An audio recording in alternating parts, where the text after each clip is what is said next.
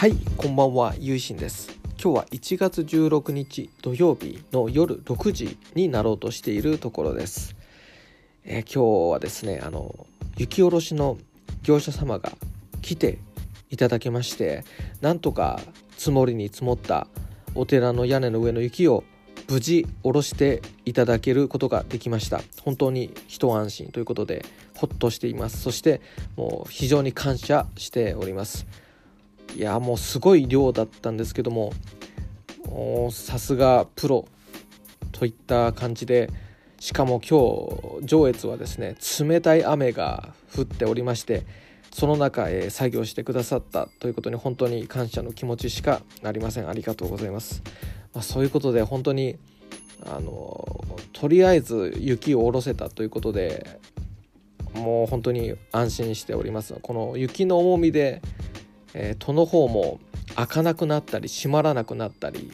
開きにくくなったり閉めにくくなったりっていう風になっていて、まあ、それが、えー、雪を下ろしたことによって、まあ、少しずつ改善されているっていうのがまた嬉しいところですね。うん、本当にあの家全体が歪んでしまうということで、まあ、結構恐ろしいことですね。えーと、雪下ろしの音っていうのを、まあ、ちょっとスマホのあのマイクで部屋越しに撮ってみたんであのちょっと音量小さいんですけどもポッドキャストの最後の方におまけといいますかね、まあ、あの雪国じゃない人もどんな感じなのかなっていうことで参考になればと思いましてあのくっつけておこうかなと思いますんで、えー、ぜひ聞いてみてください。えーと、それでまあ連日のまあ寒波で、まあ、こっちの日本海側はずっと雪や雨といった感じでまああの時折晴れたりもするんですけども、まあ、大体この先1週間はまあやっぱり曇りが中心雪が中心、まあ、それで1日2日お日様がっていう感じなんですね。いや本当にあの寒波の中だと1週間ずっと雪だるまっていうこともあったりしてなかなかその、まあ、晴れたといっても太陽の力も弱かったりとかして、うん、関東とか関西とかの方から見ればあのちょっと曇ってるんじゃないかと思われるぐらいの晴れかもしれないんですけども。まあそんな中だとやっぱりこの景色の方もですねなんかだんだんモノトーンになってくるんですよね。あの白黒って言いますか雪の白に曇り空の、まあ、グレーって言いますか、まあ、それでなんかこう色が失われていくっていったような感覚になるんですね。こちら側の冬の景色っていうのが、まあ、それであのなんとなくがっかりしちゃうっていうようなところもあるですけれども、まあ、その中であの昨日ずっと聴いていた曲があってであのこのポッドキャストでも話してるようにあの兄ヶ崎あのラブライブのあの虹ヶ崎学園スクールアイドル同好会が、まあ、めちゃくちゃもう最高だったぜっていう感じで好きなんですけどもそれであの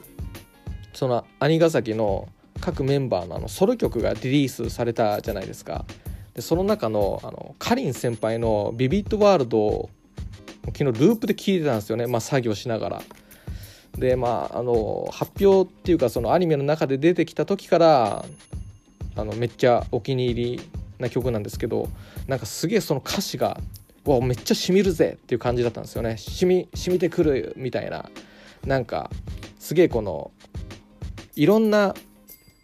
色の輝きがあるぜっていうようなそういうメッセージじゃないですか。そういう割り切れないしもっといろんな色に溢れてるんだっていうような感じでビビットワールドっていうか、まあ、世界はビビットだしビビットな世界だしみたいなやっぱそういったなんかこの多様性っていうものを色とか輝きとかに乗せた曲だと思うんですけどなんかそれをこのモノトーンの中でしかもあの前回のポッドキャストでお話した通りもう災害みたいな感じっていうかもう災害になっていて、まあ、それでちょっと近所の方とかもお話ししてもやっぱり不安とかがあってやっぱ先の見,、えー、見通しがまだ見えないっていうような感じだったんで今日はだいぶ先に進んだかなっていうような印象はありますけど、まあ、そんな中だったんで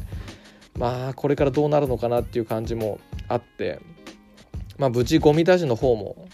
月曜日からは再開できるみたいな感じなのでとりあえず安心してます、まあ、1週間ちょっと出せなかったっていうのもあって、まあ、そういった物流だとか生活のそういった普通の営みとかも崩れちゃってたんで、まあ、やっぱりちょっと落ち込むじゃないですか。でなんかそういった中にかりん先輩のもうパイセンのビビットワールドを聞いてたらめちゃくちゃ勇気づけられたっていう感じがあってわそうだよな。なんかこのモノクロなんだけど本当はめちゃくちゃ世界って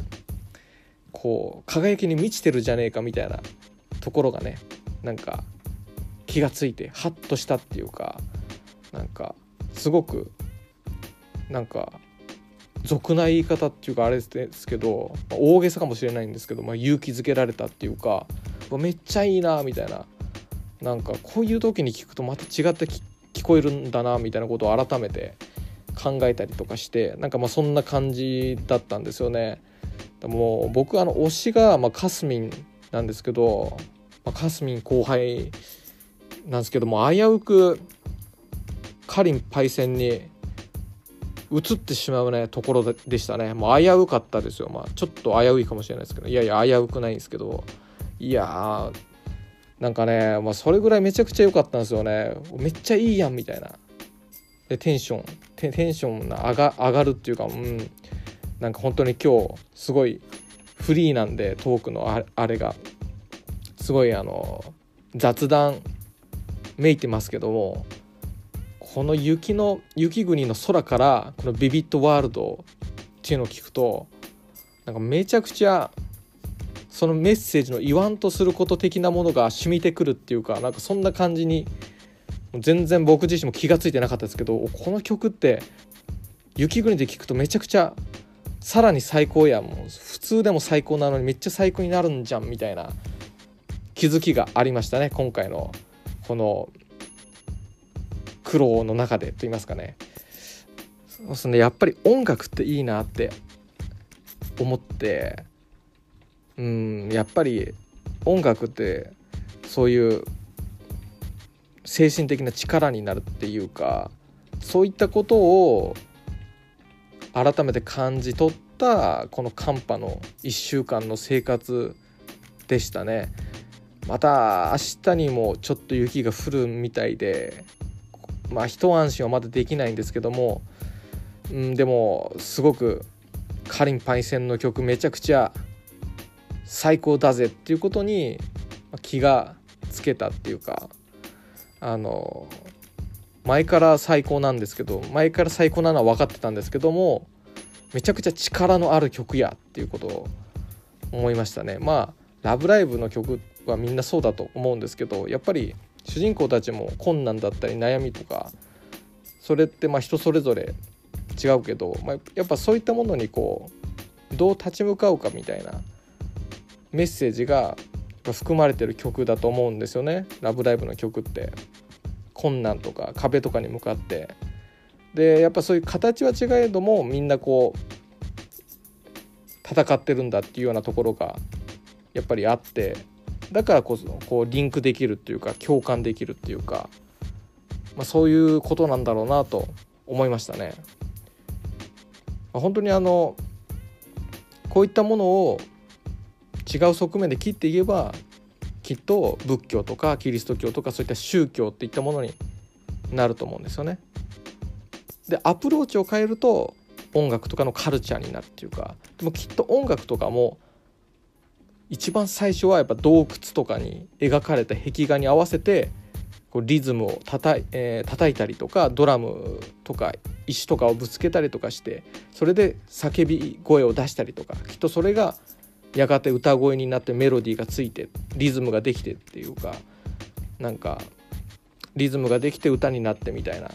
感じになったと思って極めて宗教的な感じだったと思うんですよね、まあ、勝手な想像なんですけど。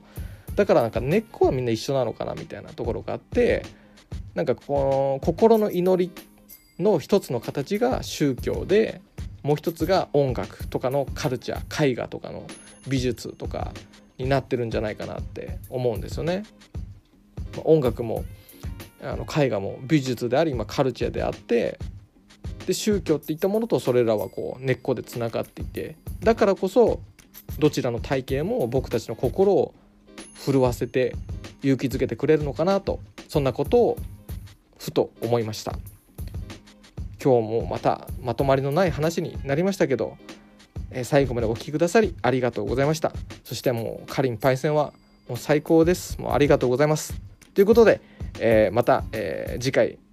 お聴きくださればと思います。合唱。何万ラブ。